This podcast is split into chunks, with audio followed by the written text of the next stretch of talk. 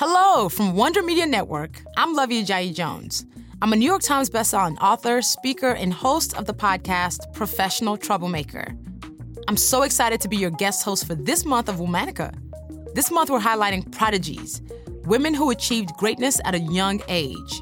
This is especially a passion point for me because my latest book, Rising Troublemaker A Fear Fighter Manual for Teens, reminds them that they are never too young to make a significant impact. Today, we're talking about the first African American woman to publish a book of poetry. Please welcome Phillis Wheatley.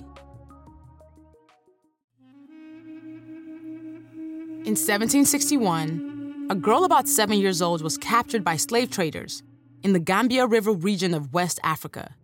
She arrived in Boston, wrapped only in a dirty carpet, and was sold to a wealthy couple, Susanna and John Wheatley. The girl's name was lost during her abduction. The couple gave her a new one, Phillis, after the boat she'd arrived on. By her second year in America, Phillis was reading British literature, as well as the Bible and Greek and Latin classics.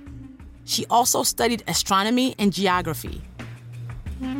At this point in history, most Americans, regardless of race, could not read or write. But at 12, Phillis had discovered a talent for poetry. When she was around 15, Phillis wrote arguably her most famous poem on being brought from Africa to America. Phillis had arrived in America a couple decades after the Great Awakening, an era of religious revival. She'd been introduced to the church by the Wheatleys, and Christianity was a major theme throughout her work in On Being Brought from Africa to America, Phillis implies that being brought to the U.S. brought her salvation. But she also challenges the justifications for slavery that white Christians often used. Everyone, she argues, can be saved. In 1773, Phillis traveled to London to publish a book of her own poems. She brought along a letter signed by a group of prominent Bostonians verifying that she was, indeed, the author. Phillis was only 20 years old when she published Poems on Various Subjects, Religious and Moral, the first book of poems written by an African American woman. She spoke on religion, politics, and her enslavement, accusing slaveholders of tyrannic sway. Phillis's collection was celebrated throughout the British Empire and read by some of the era's most prominent figures, including George Washington, Benjamin Franklin, and Thomas Jefferson. It fought against the widely held belief that black people were mentally inferior. But throughout England, her fans regarded her situation with unease because Phillis, one of the era's most famous women writers, still was not free.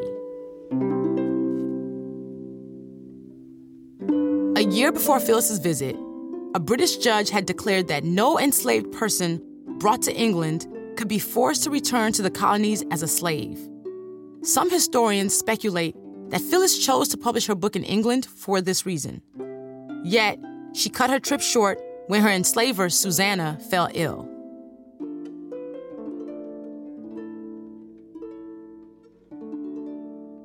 A month later, Phillis wrote in a letter that she had been freed. When the American Revolution arrived, Phillis supported the Continental Army, even publishing a poem supporting George Washington. She hoped that freedom for the colonies would lead to freedom for enslaved Africans. In 1778, Phillis married John Peters, a free black man who owned a grocery store in Boston. Records indicate she took his last name, shedding her enslavers. The couple had three children, though they all died as infants. Despite Phillis's literary fame, she and her husband faced financial hardship.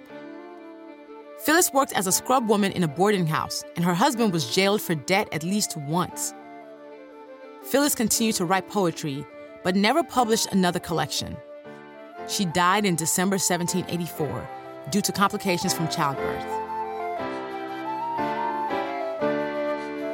All month, we're highlighting prodigies.